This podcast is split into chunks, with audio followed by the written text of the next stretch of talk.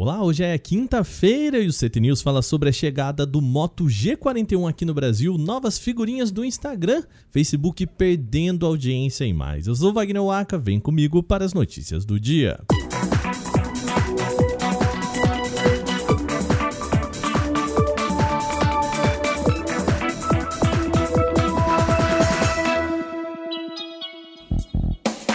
Motorola lançou hoje o mais novo smartphone intermediário aqui no Brasil. É o Moto G41, apresentado pela primeira vez em novembro do ano passado e chega com recursos interessantes como conjunto triplo de câmeras, suporte para carregamento rápido de 30 watts e mais. O dispositivo apresenta um padrão de identidade visual adotado pelas marcas nos seus últimos modelos, com aquele módulo de câmeras com bordas arredondadas. Já o leitor de digitais fica localizado na lateral direita ali integrado ao botão de energia energia. Por dentro, o Moto G41 vem com processador MediaTek Helio G85, tem 4 GB de memória RAM e 128 de armazenamento interno, além também de contar com uma câmera principal de 48 megapixels. Moto G41 já está sendo vendido aqui no Brasil com preço de lançamento por R$ 2.199 e há um desconto de 10% para pagamento à vista. O aparelho está disponível nas cores azul e champanhe e deve chegar logo às principais lojas do país.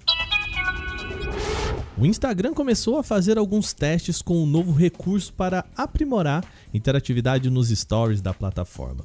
A novidade é uma figurinha interativa de reação usada para expressar emoções em relação ao vídeo exibido na tela. A função é bem parecida com a opção de adicionar emojis, que existe desde sempre com um diferencial importante: as pessoas podem interagir com eles.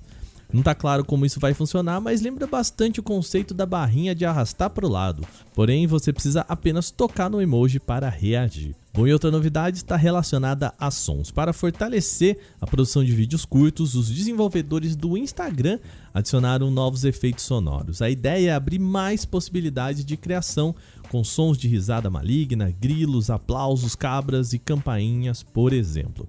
Como de costume, nem todos terão essas ferramentas adicionadas imediatamente. É possível que o Instagram faça uma liberação gradual ou restringe o recurso a um grupo de usuários, provavelmente pessoas que utilizam o aplicativo com frequência.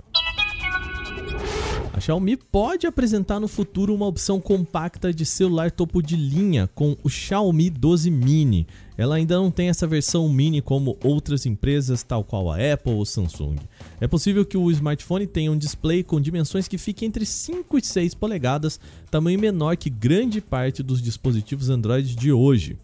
Uma imagem vazada na internet pode ter revelado o possível visual do aparelho com um conjunto de câmeras composto de três lentes que ficam alinhadas na vertical. O Flash LED também apresenta uma construção bastante diferente com três seções aparentemente separadas. Ainda não foram divulgadas informações sobre as especificações técnicas do dispositivo, mas é possível que ele dispense o chipset Snapdragon 8 Gen 1 e traga uma plataforma anterior como o Snapdragon 870 ou mesmo o 888.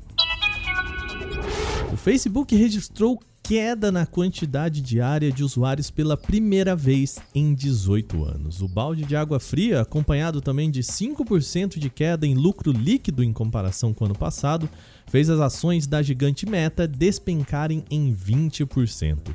Aparentemente, a mudança de nome não foi suficiente para reerguer o moral do Facebook frente à concorrência, só na América do Norte, por exemplo, que é a principal fonte de ganhos da rede social, a diminuição do número de usuários diários chegou a 1 milhão de pessoas. Com esse derretimento de valor das ações, a Meta perdeu 200 bilhões de dólares em valor de mercado.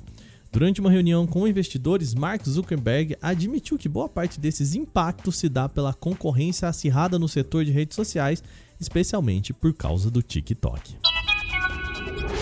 A Hyundai oficializou a aposentadoria do HB20X no Brasil. No mercado desde janeiro de 2013, a versão aventureira do compacto sul-coreano teve bom desempenho de vendas até a mudança de geração ocorrida em 2019. De lá para cá, os preços exorbitantes e as novas exigências de segurança selaram o destino do carrinho. Com a saída do HB20X, a Hyundai agora pode focar na produção dos modelos 1.0 aspirado e 1.0 turbo, que renderam a liderança entre os carros mais vendidos no Brasil em 2021.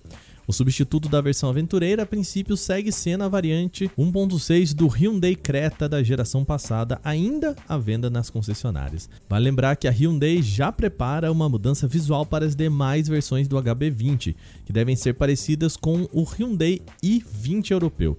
Segundo a empresa, o HB20X segue disponível nas lojas da marca enquanto durarem os estoques. Bom, e por hoje acabamos as notícias por aqui, mas a gente quer lembrar você de que ainda está no ar o quinto prêmio Canaltech, ó, reta final, tá? Você pode ajudar a gente a escolher as marcas e melhores produtos de 2021.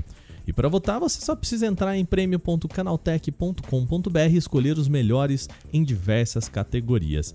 E a boa notícia é que você ainda pode levar uma TV LG Nano e um PS5 ou Xbox Series X, ou seja, um console dessa nova geração para casa à sua escolha.